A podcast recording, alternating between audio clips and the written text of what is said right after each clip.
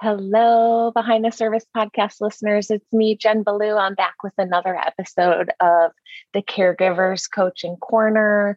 I hope that whatever day it is for you, when you're listening to this, that it's off to a beautiful start and that you're having a wonderful week. We're continuing with our book series, talking about Atlas of the Heart by Brené Brown. And before I jump into this week's topic, I wanted to go back to last week's topic for a moment.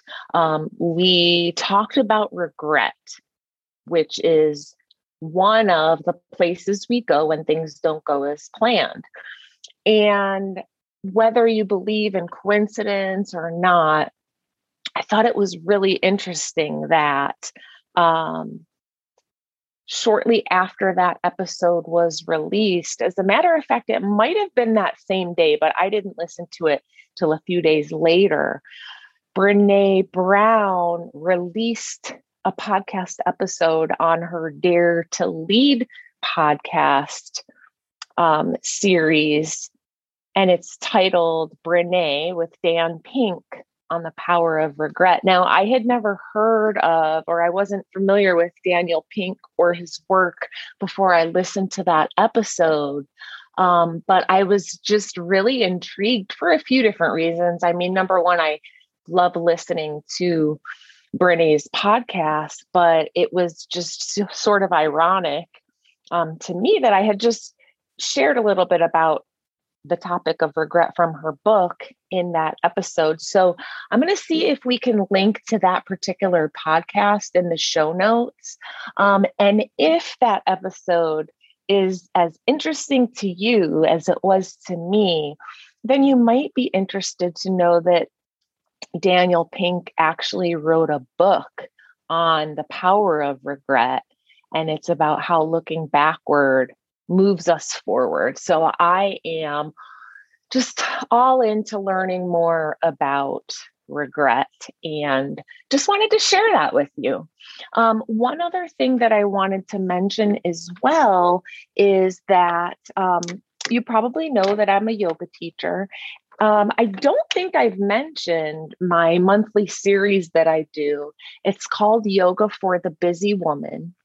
And I wanted to mention it because the doors have opened, or the cart has opened, for the March series. It's a 4-week series solely and specifically designed for busy women who maybe want to explore or experience what yoga and meditation might be like, but they just don't have the time. They don't have time to spend an hour plus several times a week. Maybe you have never tried yoga and it's a little bit intimidating to you. Everyone is welcome. The classes are 3 times a week, Tuesdays, Wednesdays, and Thursdays. All of the classes are 20 minutes or less, and you can take the classes live via my virtual or online platform, as well as via the recording. So I record all the classes, and throughout the month, you will see the classes that I've taught start to populate. So not only can you take them at your leisure, but if there's certain ones that are your favorites, which I'm hearing from a lot of the ladies, you can go back and do those as many times as you want. I'm going to link to that in the show notes as well. So if you're interested in learning more, or maybe you want to reach out because you have some questions, then please do. I'd love to have you. It's been a wonderful experience each and every time I do it. So that was a lot. Let's jump in. Today we're talking about places we go when it's beyond us, and the emotions that Brené includes in this section are awe, wonder, confusion, curiosity, interest, and surprise. And pretty much every time I choose which one I'm going to be talking about, I it's tough to just pick one, but I decided to talk a little bit about confusion today. And Brené says that confusion is good for us, and that, like many uncomfortable things in life, it's really important for learning. She goes on to say that according to research, confusion has the potential to motivate, lead to deep learning, and trigger problem solving.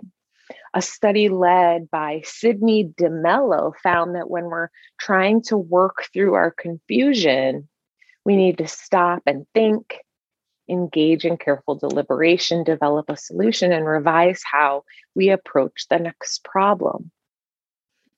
And so that just kind of got me to thinking, like, I guess I never really considered confusion vital for learning, although it does make perfect sense.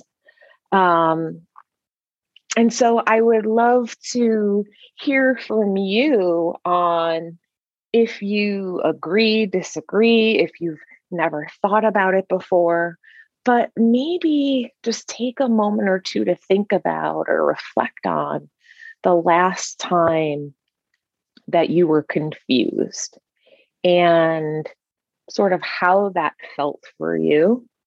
I think, at least for me, it's really helpful. Most of, if not all of, the emotions that are being discussed in this book, I've experienced before. Maybe I didn't always know how to describe or label them, but specific to confusion, it's really helpful for me to learn and understand the science or the research, what the research shows about these particular emotions, because sometimes, especially when it comes to emotions that maybe we just don't really talk about or we never really learn about our whole lives, we sort of think that we're alone, or maybe we're the only one that is experiencing this particular thing, or maybe even that others can't particularly understand. For me, specific to confusion, I know that oftentimes when I am confused, I also find myself getting frustrated, maybe even sometimes angry. And so it's helpful for me to know that confusion actually is good for me. So there's that. I also wanted to share a little bit more of what Brené says about confusion. She refers to an article in Fast Company. She says Mary Slaughter and David Rock with the Neuro Leadership Institute write, to be effective, learning needs to be effortful. That's not to say that anything that makes learning easier is counterproductive, or that all unpleasant learning is effective. The key here is desirable difficulty. The same way you feel a muscle burn when it's being strengthened, the brain needs to feel some sort of discomfort when it's learning. Your mind might hurt for a while, but that's a good thing. Comfortable learning environments rarely lead to deep learning.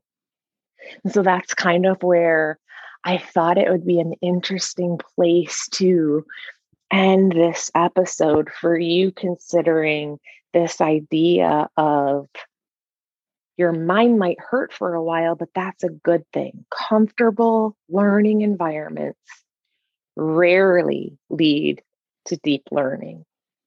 And so things like talking to people with different points of view, or if you watch TV or the news or read, maybe considering being open to hearing, other perspectives. It might be a little bit confusing. Like Brené says, your mind might hurt for a while, but comfortable learning environments rarely lead to deep learning. As always, it's been a pleasure. I look forward to hearing from you, and I will talk to you next week. Bye.